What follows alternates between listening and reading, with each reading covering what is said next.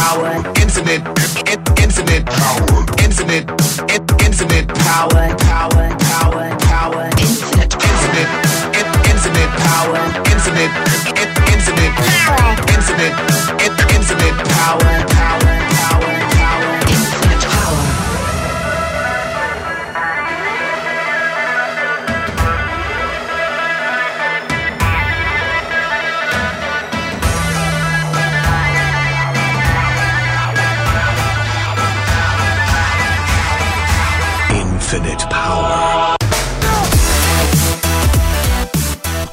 We had mentioned wanting to flesh out maybe some of what the refugee community looks like in Maple Oak. We need to follow through on some of the drama behind the drama of the rehearsals for Phantom of the Opera. I would like to do the rehearsal stuff for a few sessions, if possible, because I think there's a lot there that we can mine. And we had the cliffhanger of the mysterious meeting at the diner between the principal... The gray guy. The gray guy and Mrs. Stark. Aelin lurking around, refilling the ketchups, making all the labels look right, make sure none of the kids messed with like the salt and pepper shakers on the table. Anything like that. Pierre probably does make her go around and like taste like a shake of salt on her hand to make sure it's not sugar, because one time it happened. Well, it's never happened again. Yeah, like 5 years ago, before she worked there, it happened once, and he's been vigilant ever since. Never again. Yep. That's probably Sam.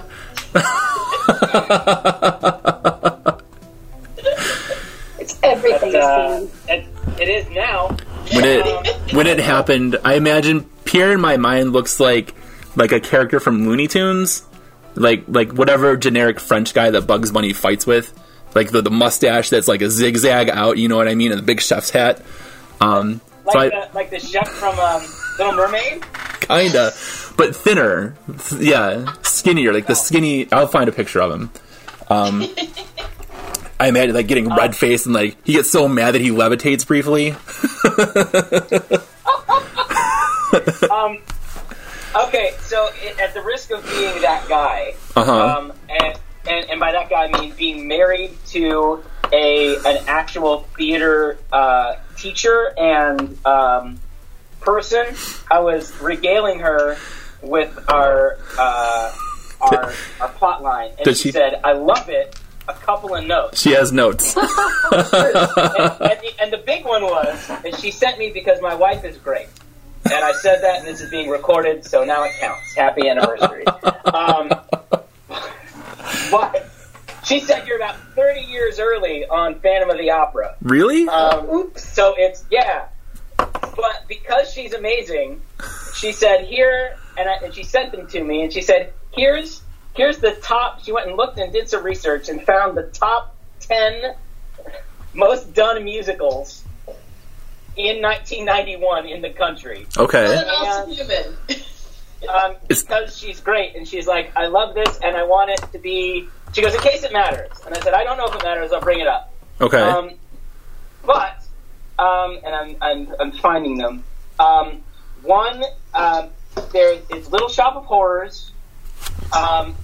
Once Upon a Mattress, Oklahoma, Guys and Dolls, and Bye Bye Birdie. So those are if it matters, because again, this is pretend. Yeah. So it's in a world in which she could have just written her own horrifyingly illegal copy draft of it. Yeah. The theater teacher wrote her own awful bootleg copy.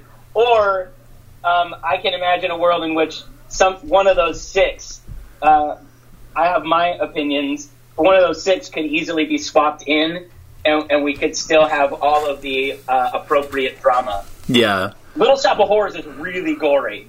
Just FYI. And there's I know. Let's feed people to this plant.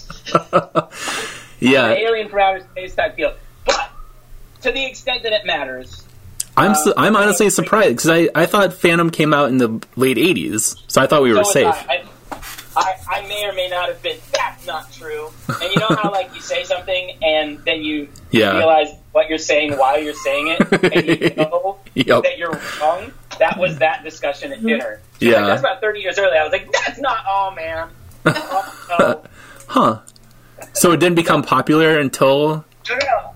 You weren't legally allowed to do it. Oh. You clung to those rights like Gollum until about 20 years ago. Okay. Yeah, copyright reasons. High schools were only allowed to get the rights to it maybe 20 years ago. Because they could only afford really cheap or free stuff anyway. Yeah. So. Which is why you get Oklahoma. Yeah. Okay. Huh. Just, I don't... Again, to the extent that it matters, because this is pretend. I mean, if we did Little Shop of Horrors, then Chrysanthemum would go crazy with all the special effects and all the experiments that she could get to incorporate. She would have to make fake blood. Okay. But is it fake? That would be a requirement. I'm not trying to throw a wrench in the No. I would bring it up as collaborative storytelling. Yep. Yeah. I'm thinking. I'm trying to figure out a way we can make this work, and like it doesn't have to be realistic because again, it's all pretend, and there's going to be things happening that couldn't possibly be realistic anyway. Right. I didn't know if this was the equivalent of Chris having an iPhone or who cares.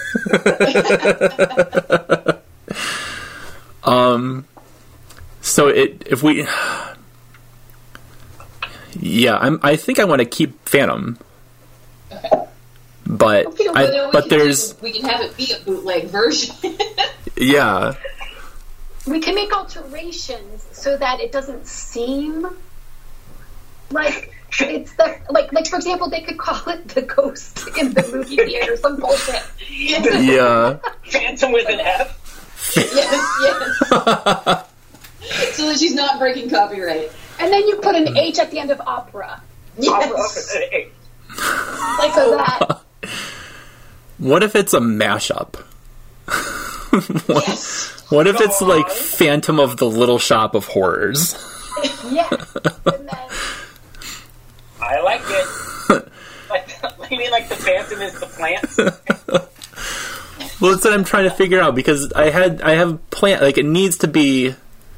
I wanted to be the Phantom because we could do like this whole mystery thing, right? Of like, no problem, of who the Phantom is. But then there's also the possibility of changing it. So like, what if they accidentally got like a real cannibalistic plant somehow, and the kids really are dying? Summoned it by accident. Yeah. I feel like Chris could make that happen. I do want to acknowledge being the actually guy. No, listen. To the extent that it matters. I come from a long line of actually guys. And my now 6.5-year-old has shown a lot of potential in being a actually You'll have to see it. Person herself, carrying on the family tradition. So I have to respect that game. I think it creates... Game recognized game. Yup. I tend towards making things way more complicated than they need to be, so my inclination is to say let's find a way to mash up Little Shop and Phantom, and I think maybe Mrs. Rockwell saw Phantom. She saw a production of it in Tacoma. And decided on her own to do it, and then the school got a cease and desist letter that she probably has framed in her office, right, with Andrew Lloyd Webber's stamped signature. Right? It's from the office of Andrew Lloyd Webber. It's like that. Assistant to the regional manager. Yep. And she always says, "I got a letter from Andrew Lloyd Webber," but it's actually from the office of Andrew Lloyd Webber. She has it framed, so maybe that's something that we could work into the story. So like they're doing rehearsals now for Phantom, and then maybe in a couple of weeks, there's like a story in the newspaper. So then they have to mash up. Yeah, the Maple Oak Independent or whatever the local newspaper is, the Maple Oak Free Press. and somehow Andrew Lloyd Webber's people are such hawks over intellectual property theft.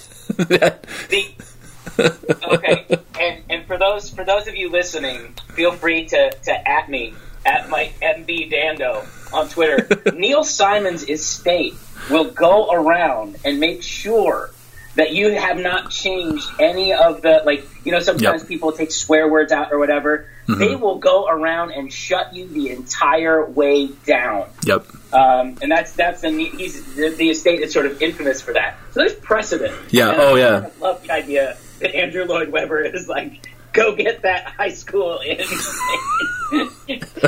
Nowheresville, Wyoming, or Washington. If somebody can send this episode to Paul F. Tompkins, if there's a way to get Paul F. Tompkins to come on and please act out what this scene would look like, even just send us like a 10-second clip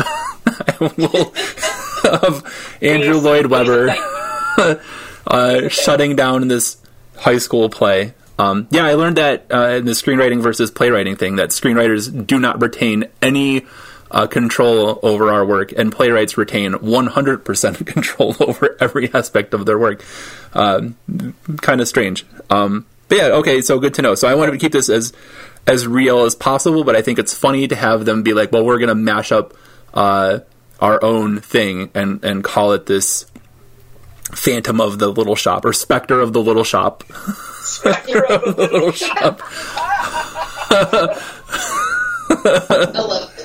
Yeah. Uh-huh. But then there have to be like... I should be stoked about this, because now her job just got way cooler. Spectre of the Small Shop of Scares. Especially because she's also a secret fan of Ghostbusters. Yeah. And so she's been dying to do some kind of like slime. Outstanding. She has a big crush on Dan Aykroyd. Don't we all? Is that not a thing? The man is a legend. Sure. It would be too cliche to say that Chris loves Egon, right? That would be too... No. Big, Dan Aykroyd. Big Ray Stantz fan. Big Stantz fan, exactly. No, she likes watching My Stepmother's an Alien over and over again. I haven't thought of that in so long. This is some of the best world building ever. Yep. There's like in my mind a whole side plot of Chris like watching that movie and then trying to determine if her own parents are aliens. I mean, so Maple Oak is too early for Coneheads, but not too, let me see if it's too early for My Stepmother's an Alien. Coneheads is another good one. Cool. Yep. Well, good. Just wanted to bring that up. 1988. The week. Yep. So it's great news. It's good. Yeah. I think there's a lot of opportunities, too, for inappropriate high school, like early 90s high school jokes about Feed Me, Seymour. Like, there's something there. Yeah. Yep. Like, love it. the kids finding some way to, like, somebody changes the line to say, like, eat me, Seymour. And Rockwell doesn't get it. But, like, Brett is probably laughing so hard that he can't breathe. And it was probably Sam that did it.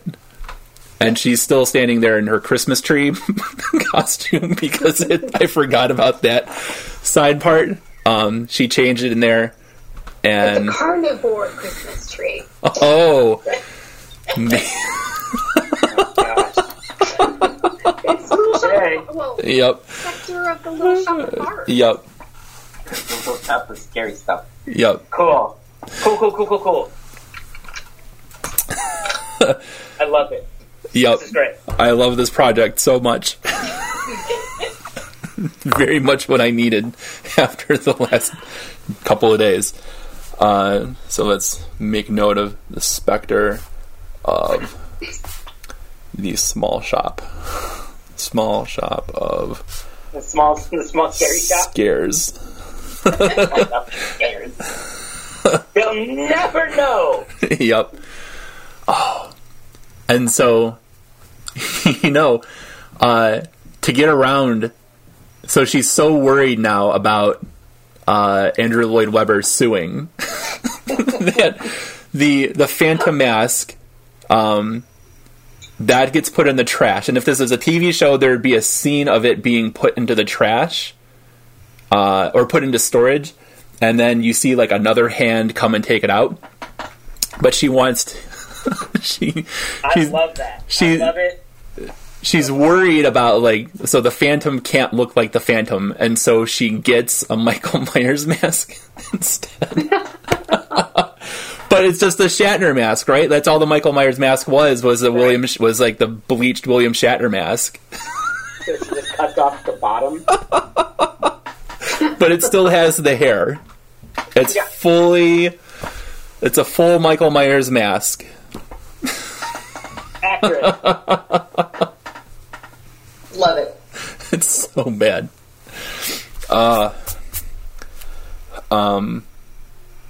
Okay, so a hard left turn. Let's start building what the refugee community, the refugee community looks like here. What do we want to do with this group? Because the last time we had talked about, there was at least one girl who auditioned for the musical, who did an outstanding job, but some of the kids there didn't really understand what she was doing. We had talked about maybe it was some sort of she was recreating maybe like a famous Bollywood performance or something,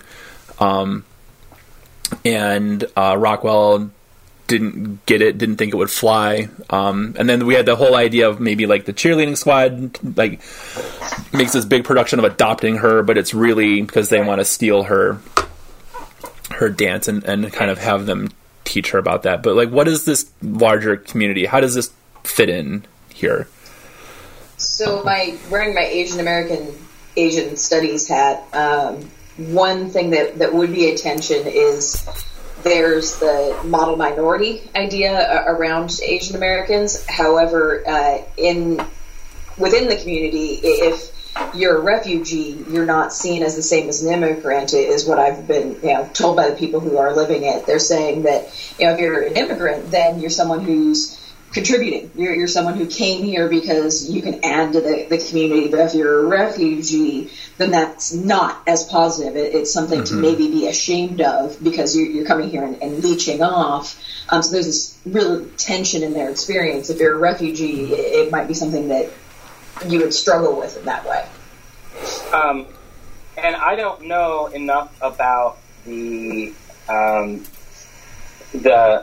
the Pacific Northwest, nor in the early 90s, but I can speak to the Midwest right now, especially in Minnesota. The refugee populations by, we'll call them racists, for lack of a, I'm going to try to keep this family friendly, but are seen as a detriment, right? As a taking away, whereas there is the model immigrant, like you did it, quote unquote, the right way, right? Yeah. So there's a right way and then a refugee way, where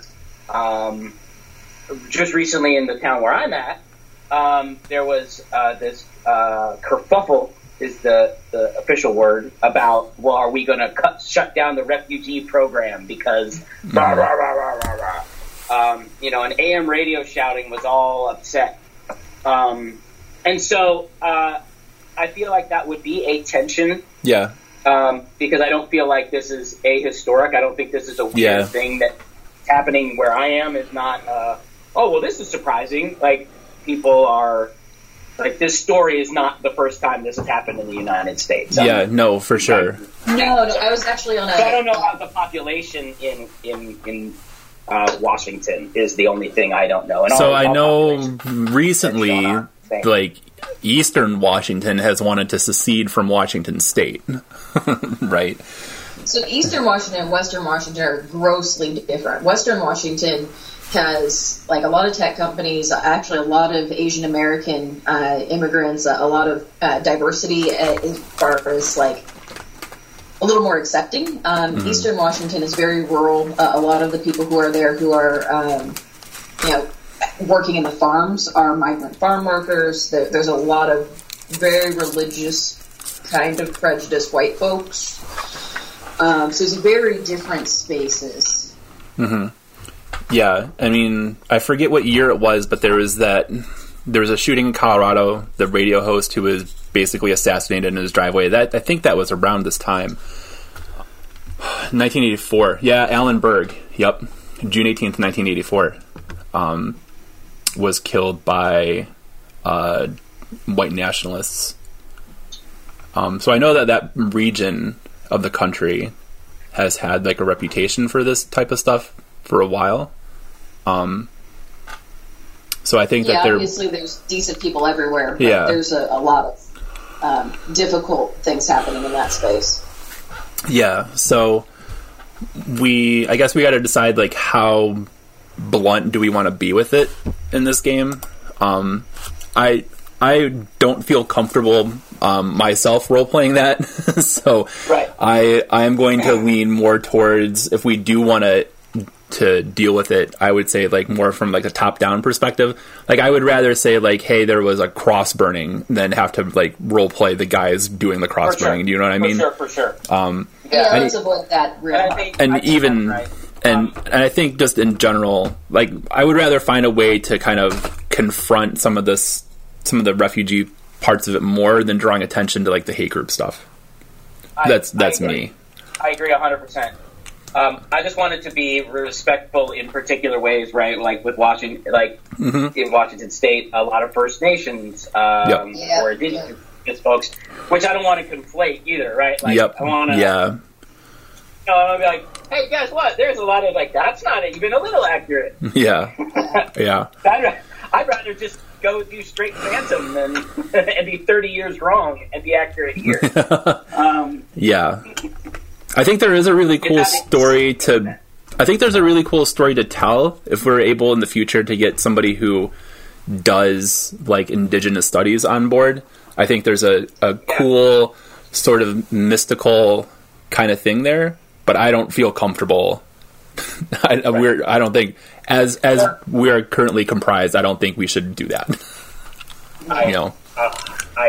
I think there's tons of stuff, like, with different sorts of indigenous mythology, I guess, for lack of a better term right now, that we could draw on. I think could tell some really cool adolescent coming of age stories, but I'm not. I do like the notion that there is some just assimilationist stuff that's occurring structurally. That is a very a thing. I just want to, I think that's a cool storyline. Yeah, like an early '90s globalization thing, I think, is cool to tell here. Like, they are against, like, the Palestinian kids being in school, but then, you know, 6 months later, they're all, like, eating some type of, like, Middle Eastern food or something. Like, everybody's whatever, you know what I mean?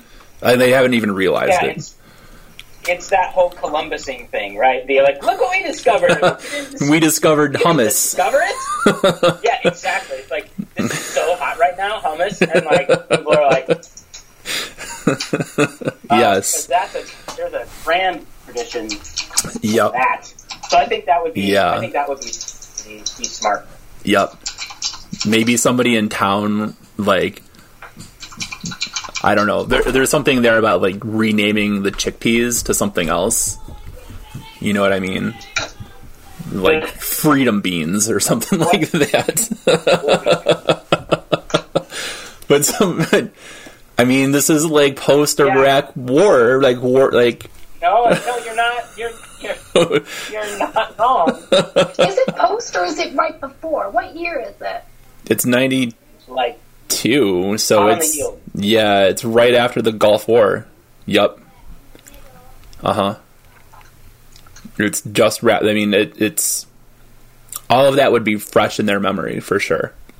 Yep. So, I guess it's not totally ridiculous to say that, like, this fictional town, there would be somebody who rebranded, like, realized that garbanzo beans and chickpeas were the same thing, and then we're like, well, let's just go and just start calling them freedom beans or America beans or something like that. Something that is jingoistic but ultimately stupid. Yeah. Like freedom fries. Yeah, and if we want to, like, drive it home, like, they could call them Columbus beans. Right? That's, yeah. Just, like, really hit that, Columbus beans, yeah. And they're in competition with the mustard, too. Because why not? Pierre's furious. So I didn't. Yeah, I did not expect to have to write down Spectre of the Small Shop of Scares, and I did not expect to have to write down Columbus beans today. But this is why this project is becoming one of the high points of my life. So to go back to the model minority thing, I want to kind of play up that tension a little bit. And so what type of work do we think?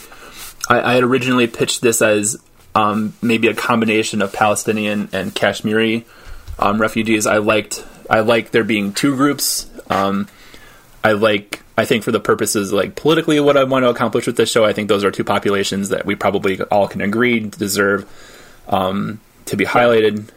So what are their... We can all decide, like, what the kids are doing in school, but what are their parents doing in town? So I was thinking that for the Kashmiri, the parents could have, like, gotten, like, a small business loan to start a restaurant. Mm-hmm. And so the kids... So the girl that auditioned has to help out the parents in the restaurant. And then when she goes to school, kids make fun of her and say that she smells, and she says that, you know, because they're not used to having these exotic, right? Yeah. But secretly, parents of these kids love going there. Mm-hmm. You know, and something we see with people who are refugees is a lot of times you get people who are highly educated and were, you know, doctors or professors, and arrive and. They're perceived as less intelligent because they just don't speak that particular language, or they don't have credentials that are recognized in the space where they've moved. So, I mean, it could be someone who was a high-standing, very well-educated person who's now coming and being perceived as someone who isn't as capable as they are. Her parents could be like doctors, like medical doctors, but because they... A lot of restrictions, like in terms of becoming a transferring, you need a lot of money. Yeah, you have to get new credentials. Well, you have to take these really tough exams. At the time, it would have been the flex, the flex, because that's what my parents had to do. Mm-hmm. And so, and you have to pay for it. You have to pay for the and so a lot of times they don't think it's worth it. The only reason, I mean, I know that because of my parents, but also. Last pregnancy, the stenographer, she was from India, and she had been a director of OBGYN obstetrics at a hospital, but then she couldn't, they couldn't afford to take the exams and the time for the exams, and she's like, I might as well just get a stenography certificate and call it a day. But she was highly trained in obstetrics, so we could have something like that, and where we couldn't really get jobs in their fields, like maybe like the dad's a brain surgeon and the mom, obstetrics or something. And so they decided to open because they had, and what we can do because they're refugees, they already had family there that came before them. Yeah. So they just basically start working, they get a loan from their family there and open a tiny restaurant. Yeah. Yeah. I think I want one of them to be a veterinarian. I think there's potential there. Like, we're going to want somebody probably who could do that type of work with animals in the future.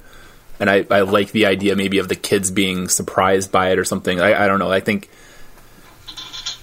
I don't have anything planned of any kind. The dad being the vet and the mom being the doctor. Oh yeah, yeah. Because that would not only it would go contra to what people assumed. Yeah. Right. And the stereotypical gender role. So the dad could do like a vet, and then the mom could be a pediatrician or something.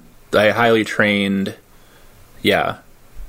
Like neuropediatrician or something. Yep. Someone with a very specific pediatric or cardio. Yeah, yeah. Something. I like that. She was doing like cutting edge stuff back home, and now she's here because I like them. Here, they're just taking care of their family. They're gonna do whatever they got to do. Yep. Right. I like having them be there as the adults who are like the stable ones in the community when everybody else we're building is kind of like really eccentric and wacky and possibly evil. Like, I like them being the ones who are, like, everybody would go to for help. Like, even the kids who are, like... the opposite of Aylin's parent. Yeah. Like, Aylin's parent is useless, even though she, had all these opportunities, and these other people are just doing everything. Yeah. Even the kids whose parents are probably a little on, like, the white power-y kind of side, like, they would know, like, I hurt my ankle playing, street hockey or whatever.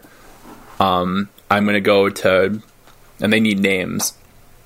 I'm going to go to Mrs. Whomever, and she's going to wrap my ankle for me and tell me what to do, because my own parents can't afford to take me to the ER or whatever. I think that's pretty cool. And it gives us another... So the name could be Singh. Mm-hmm. And then, so N-G-H. Mm-hmm. N-G-H, yes. Mm-hmm. And so, and they're Sikh.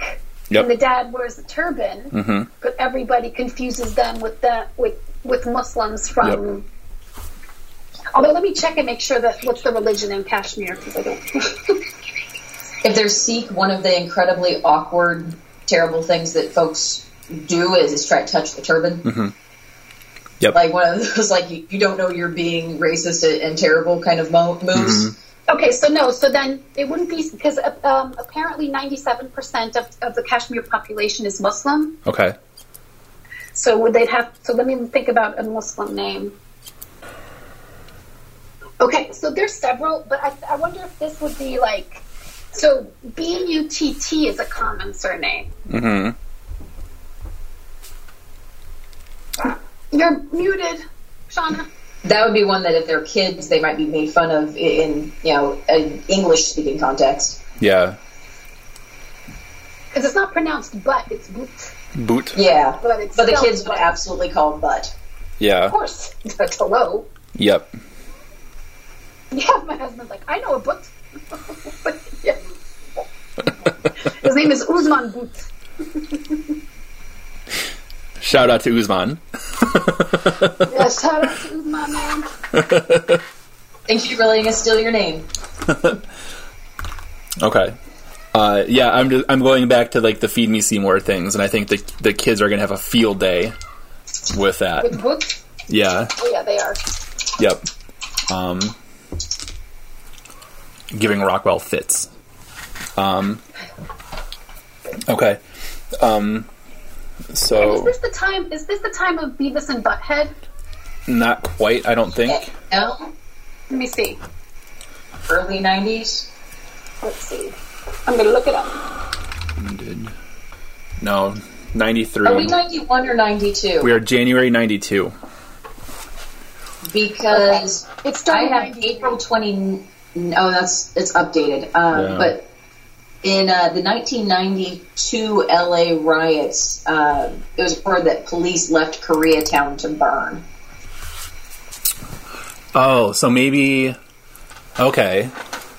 So I'm thinking, like, the context for Asian Americans right now, it could be kind of scary nationally. And if they're Seattle, then... Oh, definitely.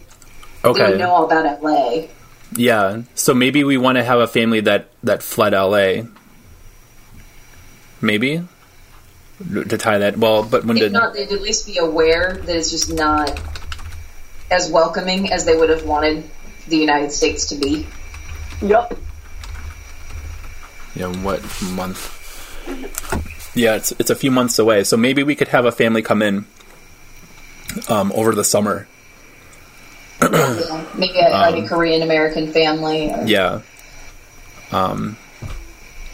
Yeah. Okay. I do like the idea of having a Sikh family, a Sikh presence there too. So I don't know. I don't want this to just be. Well, they could have. We could have a Sikh family, and then people get so confused between the two of them. Yeah. Like who's Muslim, who's Sikh. Yeah. Whereas they have very clear understanding of the big differences. Everyone else conflates them. Yeah. Conflates them. Uh huh. Yeah. And so, then, like something like, even though the Sikh family's been there longer, there's this like, and ever since the Iraq War, it's like it seems like people can't tell the difference anymore. Yeah, yeah, yeah. Maybe they're kind of old money there, a little bit. Hmm. Like they can have like a bunch of. I was going to say, but have a bunch of Dunkin' Donuts. That's just. But it would be very typical. Yes. Yeah, I think... Dunkin' wasn't in Seattle. Starbucks. Yeah. Yeah, I like the tension that we could play into there with, like, the family that has maybe hyper-conformed or tried to hyper-conform. To fit in, yeah. Like, I'm thinking about, like, intent, like, going so far as to intentionally try to lose, like, their accent. You know what I mean? To linguistically fit in and end up kind of doing... Call their name something different. Thinking of, like, Ellis Island changing the name kind of stuff. And just, like, that American accent sounding kind of like John Wayne, almost. But still... Yeah, I don't know. There's something there. Like I like that tension, and thinking of ways for like the children who are probably like third generation immigrants coming into conflict with the children who are first or second generation at the school. Even though it's only going to play out with only like 5 or 6 or 7 kids total, I think that's still like something cool that we can play into for like. The immigration and crime stuff and just like the overall kind of, because I could see there being like a part where maybe like the vice principal is worried that a gang is going to form, you know, and it's real, what's the word I'm looking for? The Americanization of the names is awesome because it just reminds me, and oh my God, I'm going to totally geek out, of the series Alien Nation where they where they all have to have, like, they all adapt names, and there's, like, Albert Einstein, who's the janitor, and then there's George San Francisco, who's, like, the cop, and they all, like, adapt these names so that they can fit into society. Yep. And it falls right into our timeline, too. Yeah. I love I can see a couple of things happening. One is education policy-wise, a lot of zero tolerance stuff starts happening here. Yep. And a lot of Breakfast Club type stuff, right? So it's like you do something bad, then you get especially. I mean, all those were white kids. Yeah. Or at least passing, right? Like without getting too into it, like Emilio Estevez, right? Yeah. Like. Yep. But would be read or understood to be white, got detention. Mm-hmm. You continue to get pushed out and expelled.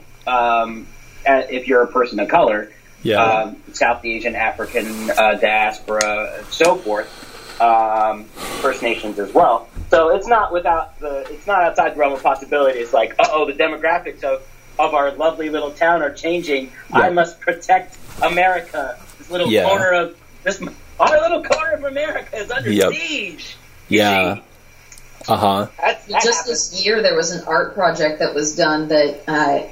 In a small town, you know, southern kind of United States, they posted a bunch of pictures that were like of people who were in the town because the composition had changed and people were still seeing it as a completely whitewashed space, and it was really controversial, and tried to open up dialogue about the fact that there's a whole lot of, you know, different experiences here now, and we have changed, so we need to be more inclusive of the people who live here. Right. But I mean, that happened just this year. Yeah. So these are what I'm saying is those. Yeah, exactly. The narrative is reflective of the fictive narrative is reflective of the real, very real concern. Yeah. So, for what that's worth. I kind of like the idea of there being either like the school security guard, because there wouldn't have been SROs then, right. Of confusing like the curry smell for pot. You know what I mean? It's still not all the same, but yeah. Well, yeah. Really mistrustful. Like anything aberrant, makes him. Puts up his America senses. Yes, right? This idea in policing came from LA, of like the police are the front line, protecting America against communism. So if there's like Korean families fleeing LA, I kind of wonder if there wouldn't be like a cop who retired from the LAPD who just had enough. Or maybe, I don't know, like a cop who's never seen anybody of color before and is super paranoid about everything. Yeah. And kind of like... identifies American as white Anglo-Saxon Protestants. Yeah. Like normal. Yeah. That's what his idea is. And that's where the misunderstanding comes from, right? Like, if the story is going to be driven by, like, a series of misunderstandings, then something like that of, like, you know, and we had talked about, like, the people in town aren't really sure of the restaurant at first because the spices are different and they're just not used to it, then taking to its logical conclusion, then couldn't there be some like borderline white power cop in town who conflates anything that smells different with like, it's got to be drugs. And this is at the peak of DARE too, right? Yep. So... right. If it's not that, then maybe these kids are disguising the pot smell with whatever this stuff is. I mean, but you don't even have to go that far. Like any of the spices that are brown, like coriander or the cumin or the curry powder. They could, like, if you come from LA, they're like, is this heroin? Yes. Is it heroin, bro? That's curry taste. Right? And this notion of when I say aberrant, I mean like anything that he reads as not white or not like he's from the town, right? Because he's from this little town, grew up here, was buried in this sort of ethnic and racial enclave. Yep. Like curry paste to him is terrifying. Yeah. They don't actually use curry paste, Mike. Right. I'm just telling you. That's as someone who's married. Sure. Yes. Yes. But I was doing a little research just so we can get an idea of the mentality of the times. But anybody want to take a guess? Number one program, 1991, 1992 is 60 Minutes. Anybody want to guess number two? Air, like TV show. Oh, TV show. 91, 92. Roseanne. Oh, gosh. Okay. Number two. Murphy Brown, number three. Cheers and Home Improvement, number four. Designing Women, Full House, 6 and 7. Murder, She Wrote, 8. Major Dad, and then Coach, Room for Two. Unsolved Mysteries, Evening Shade, and then Evening Shade. We finally got a single person of color when we got the Cosby Show. I don't think we heard of a show that had any people who were white. I don't know. No, and then Fresh Prince of Bel-Air, 22. So just to get an idea, that was one of the best shows ever. Where's the Simpsons on that? Was the Simpsons out yet? Didn't it start in like 84? Simpsons started in 89, I think. 89? Like, it was the 80s, I think. Yeah. I was in elementary school, so it had to have, I don't see it. I'm surprised The Simpsons isn't on that list. Or Married with Children. Oh, yeah. Well, the thing is, they don't have, for some reason, they don't have Fox on this. They only have CBS and NBC. Yeah, but you know, I think when Fox started, it wasn't broadcast in as many homes as NBC, ABC, and CBS. Like, Fox went through that period of being, like, the edgy network before it turned into, like... Almost cable. Yeah, because they had... I just pulled up the schedule, like, the Sunday night schedule, and, oh, my God, I really did love it. They had In Living Color. Yep. Yeah. That was so awesome. Which they would never have today. Yep. So I think it's because it's just not showing up as a syndicated. Like, even on Monday night, they had Fox Night at the Movies. Yeah. But, yeah. Cause I was gonna say, maybe that's why. Married with Children predated Roseanne. Because I remember lots of people, like, that was the knock against Roseanne at first, was that it was just a Married with Children ripoff until they started to do more serious stuff. But, you know, The Simpsons is important because they have the character about Apu. Yeah. Uh-huh. Yeah, so, like, the kids would be doing that, would be doing the Apu voice. Yeah. For sure. Which I always find interesting because that kind of accent only occurs from Indians learning English, but Indians that learn another language first and then English end up having the accent of that original language, of the other language. Huh. Yeah, so I'll give you the example. My parents-in-law, they speak Gujarati and Portuguese, and then they learned English. Mm-hmm. So their English accent, like their accent, is more Portuguese accent than it is a Gujarati accent. Well, I guess that makes sense because Portuguese is another Romance language, and so it's a little closer. Yeah. So it's really interesting that it's the way that the accents emerge. That's so strange to me. I don't know. I'm so random. I'm so out. Yeah. Again, like, this is what you get when you do this type of scholarship. Yeah. Right. I find it fascinating. When you sit around for an hour on a Friday afternoon making up stuff about this fictional place, and we haven't rolled any dice yet, which is totally fine with me.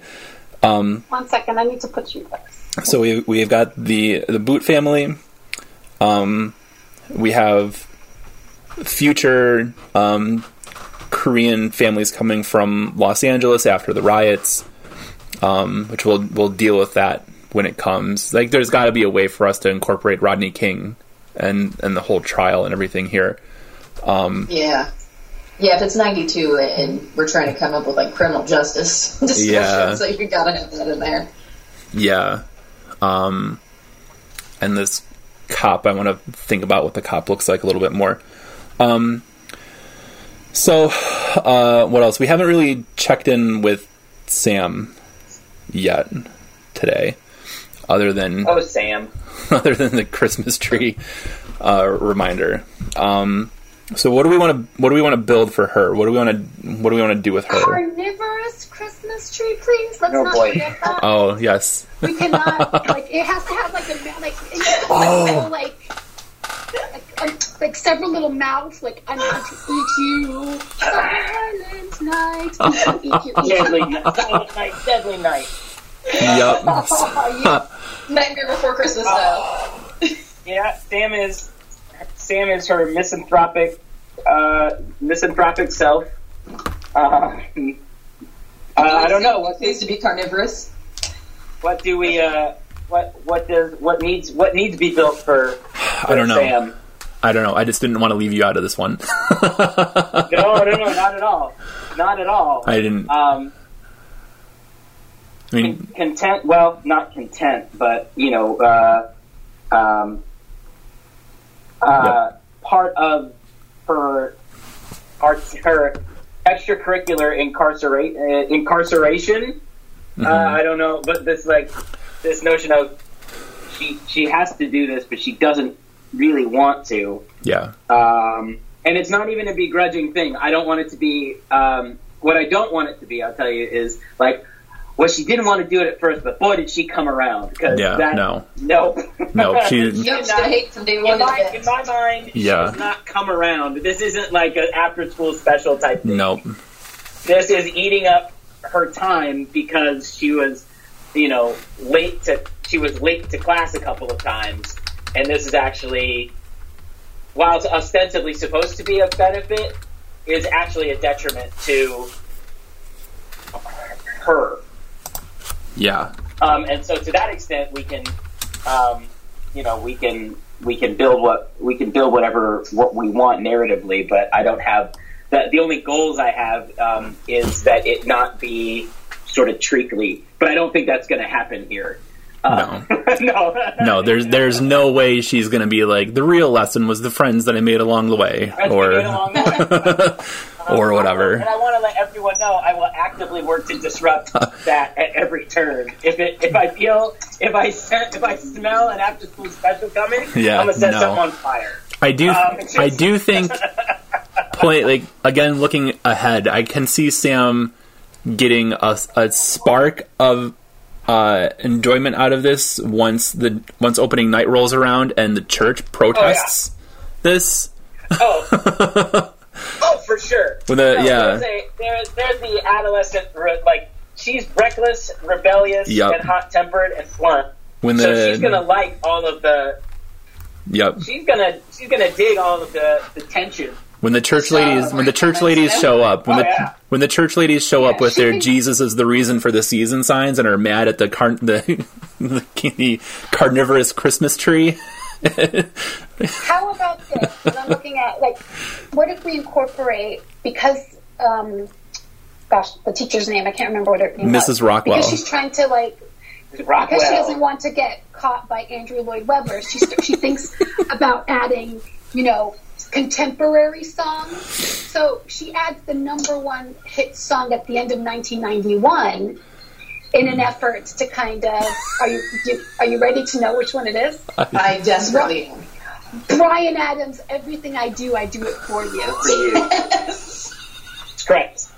And it could be, and she could change the lyrics. Everything I do it because I want to eat, or the kids start like making fun of, like, trying to find little variations. I do it with you, and they change it, and then Miss Rockwell thinks it's a great idea, and then Miss Rockwell. It's the Phantom's big solo. The Phantom in his Mike Myers mask, serenading the tree. Everything, and then the tree has to be in the background as he sings that. Well, the video is him like walking through a forest because it was like Robin Hood's song. Yeah, oh. and then the Christmas tree is like chomp, chomp, chomp, chomp, chomp, to the rhythm of the song. Why do you hate Sam so much? Like, you know this is killing her. But that's the point. We have to give her every single opportunity to hate it. Fair enough. You can continue the narrative of she's never going to enjoy this. Starting to take it personally, but that's fine. Come on, everything I do it for you. There's this really old alien invasion movie. It was on Mystery Science Theater. I can't remember the name of it, but it was the costume for the monster was just this big, like, basically like a tarp, and the alien would eat people, and the people in the movie had to, like, climb into the like under the tarp into the costume thing. So I'm imagining Sam has this, like, they make her a costume for, like the other kids, like, when the tree eats the other kids, they have to climb inside of the thing with her. And so, like, the song is happening, and whoever the tree is supposed to eat is trying to climb into the tree, and Sam is, like, has her foot on the kid's face, trying to, like, push him out. I would like to remind you that the trope that I built Sam on is loner weirdo, and you're making her be in direct proximity with people. Exactly. People. That's the point. She actually does not want to be around. Yep. They're as close as humanly possible. I love it. Yeah. She hates it. No. Let's go. So that's a fair point. So we have found a lot of ways to work against Sam's type. How can we find ways to work against the other two? What are things we can do to put? I mean, you could drop a piano on Chris. That's fine. Drop a piano on Chris. So, we can make Chris work with one of the dunces of the class, where she has to, like, collaborate in the setting of the stage and the special effects. And Miss Rockwell paired her up with one of the, like, failing science students. Yep. And she's having who not only doesn't care, but doesn't even get any of it. Like he said, like, I don't really. And so she has to walk. I don't know if it's girl or boy. We have to walk them through it. Yeah, she has to walk them through it. I like the idea of her being paired with, like, Ralph Wiggum of the school. Like, don't eat, man. What?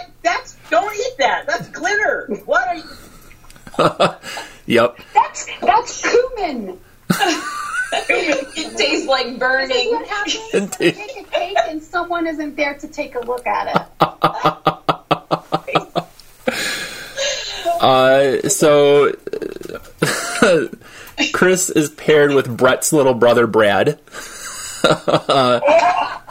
That's so good. Yep. Brett is like he's the tall athlete who's not that bright. Brad has no athletic ability. I like him as a Ralph Wiggum type, as like a little chunky guy. Ralph Wiggum, I'm gonna look at it. Very sweet, but really odd. Yeah. Yep. Ralph Wiggum. Ralph Wiggum is from The Simpsons. Yep. Where he sticks things up his nose. He probably has like giant braces. Yep. He had headgear back then. Yep. Oh yeah. Oh yeah. Oh. There could be a thing where someone brings in a little baggie with this like brown dust, and they tell him that if you snort it, he'll get high, and then it ends up being like. It's cumin. Or cumin.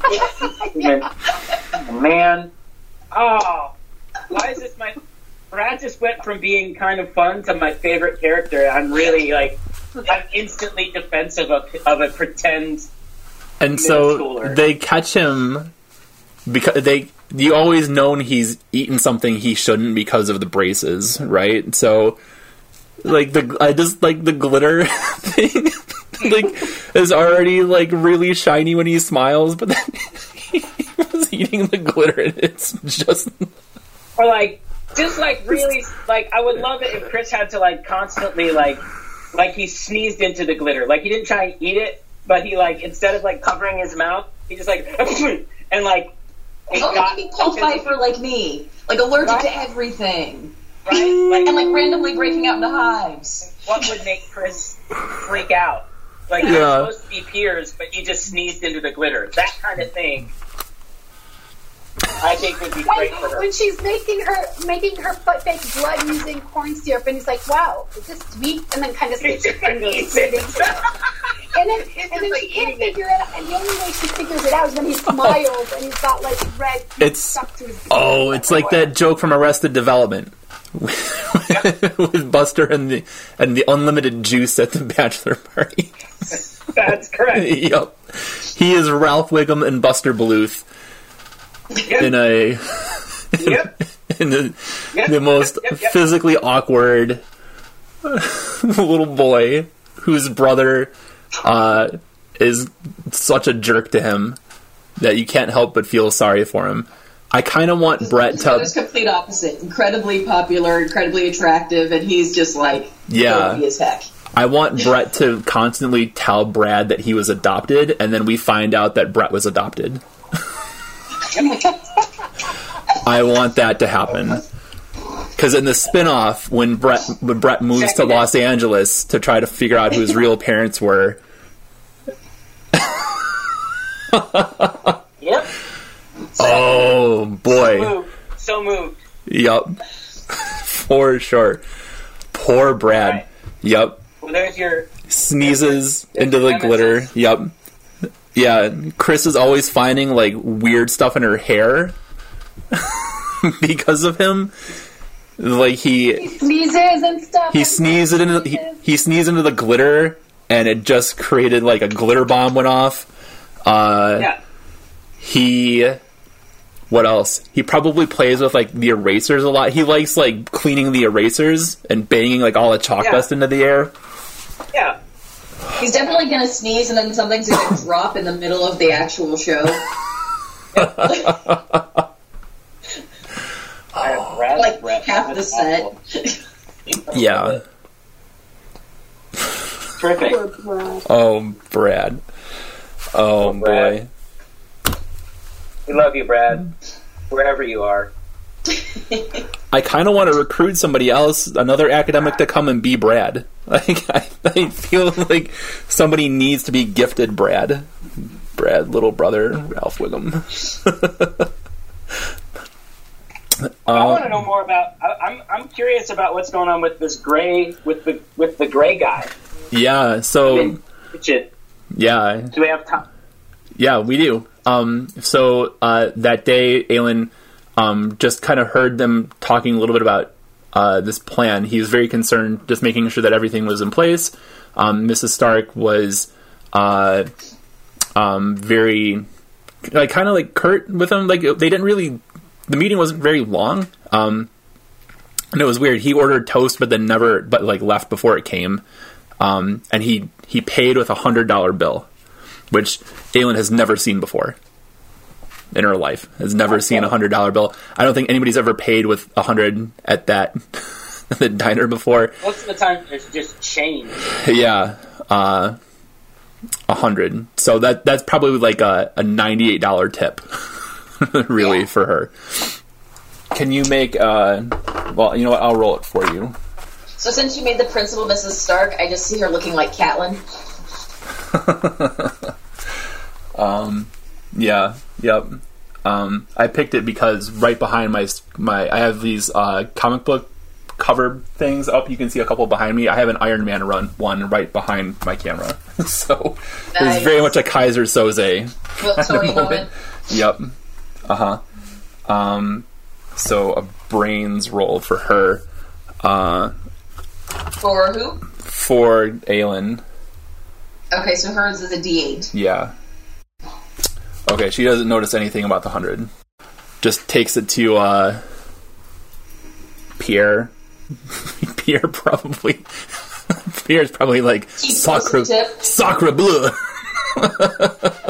Does he hold it up to the light immediately to make sure it's like legit? She has to stop him from biting it like it's a coin to make sure it's real.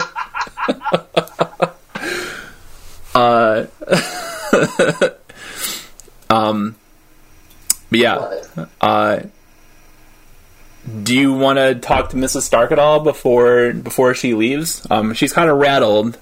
She's gonna drink her coffee. She's still there when you bring the toast out. Yes, because if she didn't notice the 100, she might not be noticing that everything's as awkward. Yeah. Okay. She's shaking a little bit too. So you you bring out the your coffee pot in one hand, plate with buttered toast in the other. And there's nobody to give the toast to. Yeah. So she looks up at you and is like, oh, that's okay, dear. He had to leave, but you can leave the toast. Do you just? Is anyone just gonna stand there? And be, or, what is Aylin gonna say? Gosh. So she says she can have the toast. Yeah. So I'll ask her what the meeting was about or why he had to go. Something a little too invasive. Yeah. So what would somebody who's very paternal... She would say, oh, it's...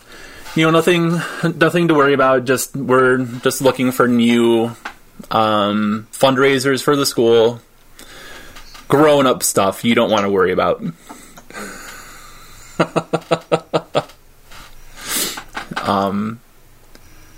And then I think she would try to deflect and try to ask you about like how are your classes going? How is your holiday break?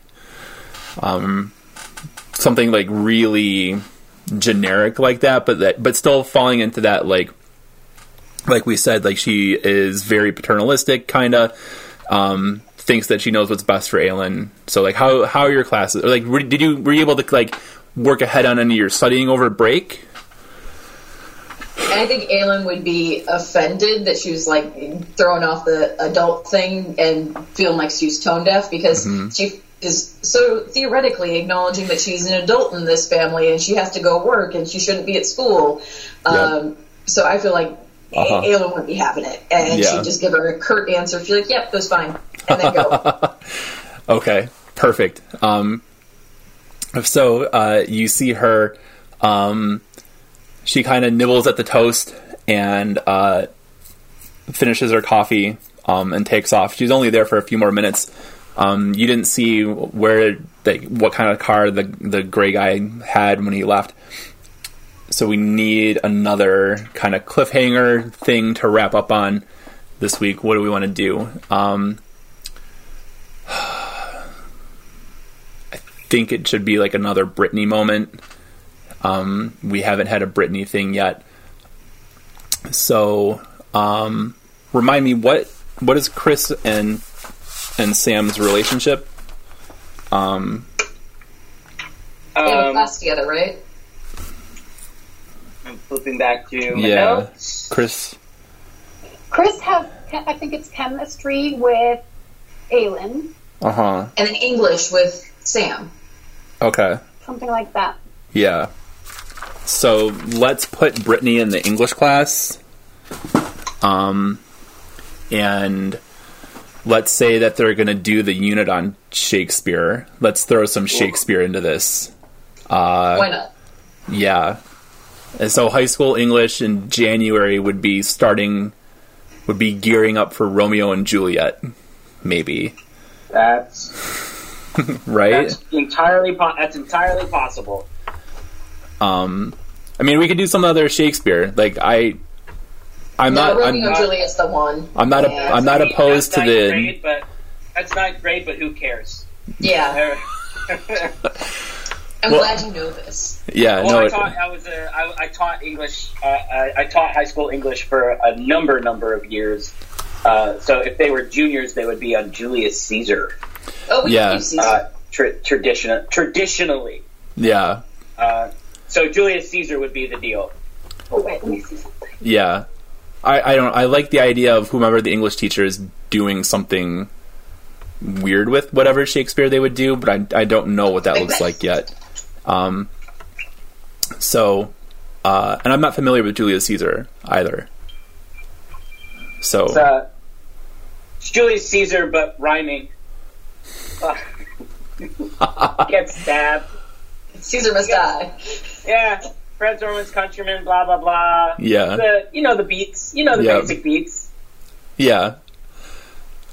So would it be uncharacteristic for an English, like a young English teacher in 1992, to say like, let's come up with some new interpretation of Julius Caesar? Not at all. Perhaps that would be totally fine. Perhaps a rap. Well, you're breaking up. I can't hear you. You're going into a tunnel. Unfortunately, I can tell you that happens. With the Tupac inspiration. Oh, boy. In the style of Tupac. Yeah. So what? That's horrid. And yes. So how could we put Britney in this situation with Chris and Sam, where they're in this English class with the super young English teacher who's right out of school, who needs a name? That's group work.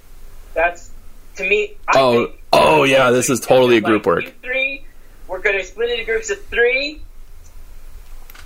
Yep. You all have to, and you write for a scene, and we'll see who has the best raps. Yep. We'll have a rap in front of class.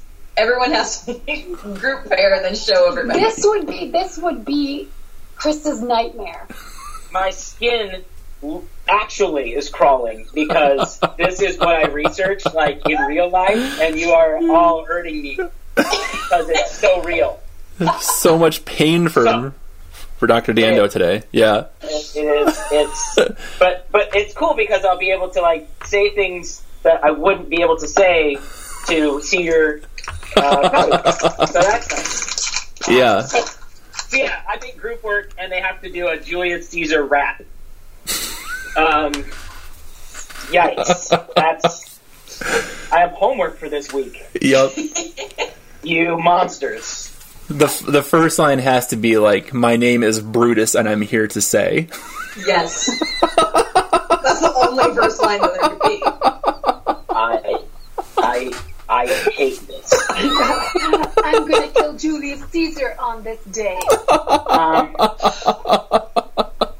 It's kind of like everyone dies inside. Is this count as a cliffhanger with me just raging out, like rage quitting this session?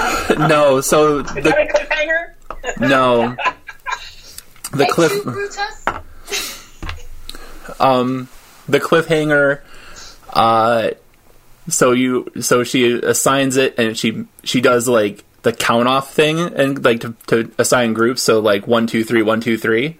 Yeah. Yeah. And the three of them are all twos. and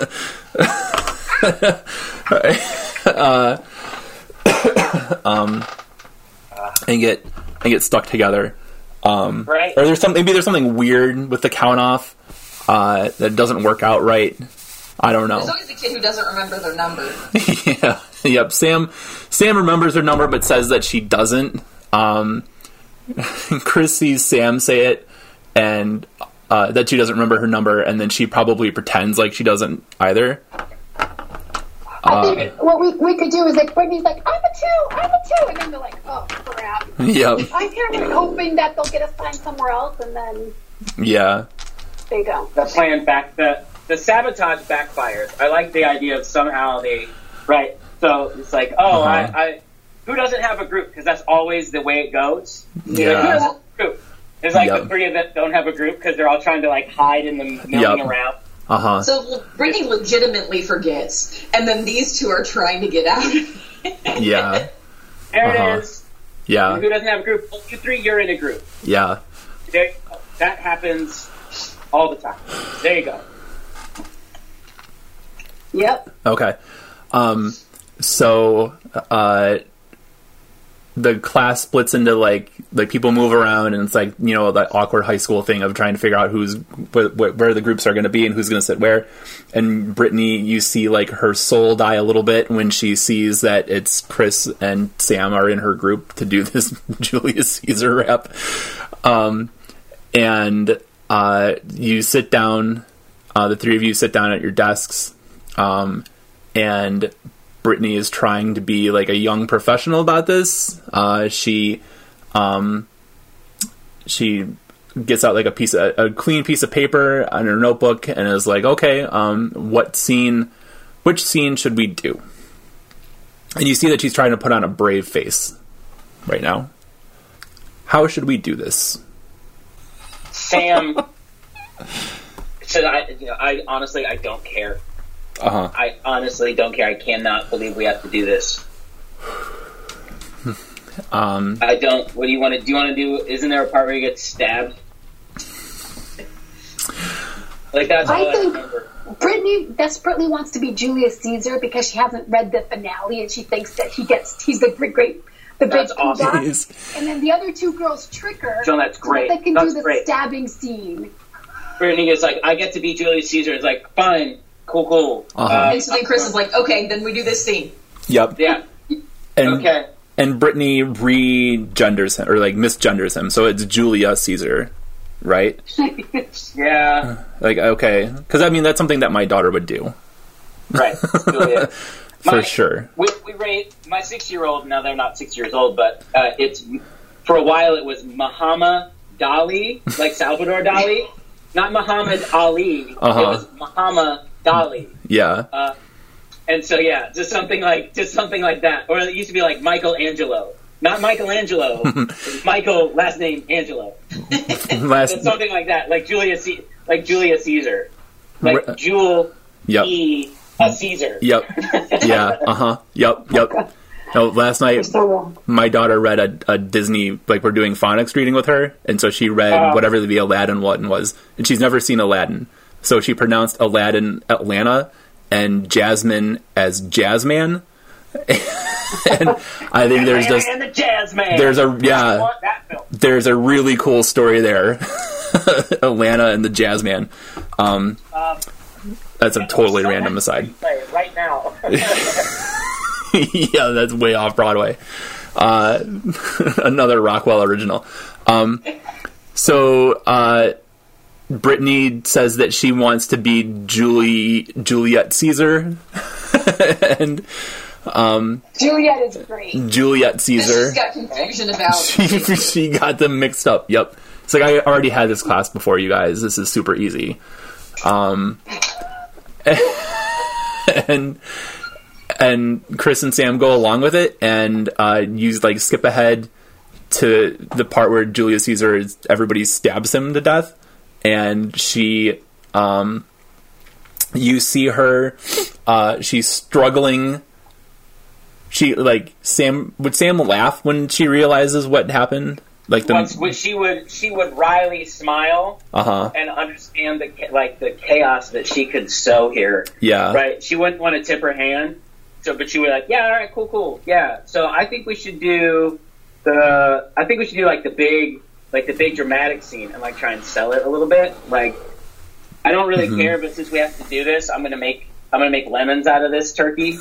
So right, definitely. And then Sam, I think Chris would probably pick up on it pretty quickly too, since Chris is a pretty smart kid. Yeah. A little weird, but definitely smart enough to pick up on what we're doing. Okay, so and not bullying, but letting Brittany give her an up rope. Yeah, letting dig her own hole. Right? Which she is not used to. Her own hole here. She's not used to being put in this position. She's usually the one letting the rope out. On the receiving end. Usually, and so they're like, wow. And she like, Brittany gets into this like, okay, good, I'm in charge. Yep. Okay, this is going great. Yep. Because she thought she was manipulating the other girls because she thought she knew more. Yeah. She thought it was one way, but it was really the other. And so, I think that's good. And this the fallout from that could be grim. Yes. Yep, definitely. And so we'll wrap up there. So she flips through like the play that they have. Maybe it's actually like Xeroxed and stapled together a bunch of times. The Xerox copies are like 10. None of them went through right. Yeah, and it's like 10 years old. It's numbered so that there's a class set. Yeah. Yeah. Yep. Yeah. And so she finds like the big climatic part, and she realizes what is happening, and she kind of gives Sam this like look, and you see her kind of choke back a sob, and she rushes out of the room. And that's where we're gonna stop. Another crying episode from Brittany. Cut to Sam shrugging. Yeah. Yeah, and like the teacher who would, again, like the new agey kind of, well, not new agey because Rockwell's kind of new agey, and is the witch. Like, I don't know, I have to differentiate who this English teacher is. Teacher, she's trying to be the cool one. Yeah, yeah, she's trying to overhaul the curriculum. She's 23. Yeah. She needs a name though. But whatever her name is, she asks you what's wrong with Brittany. Why did Brittany leave without a hall pass? We were just doing the assignment. Yeah, we were picking our parts, and she just ran out crying. I don't. Gosh, she chose Julius Caesar, man. We're okay with that. Gosh, I don't know. Okay, and we will stop there for this week. A very productive. Very productive session. I like it because we made a lot of headway. Yeah. Actually.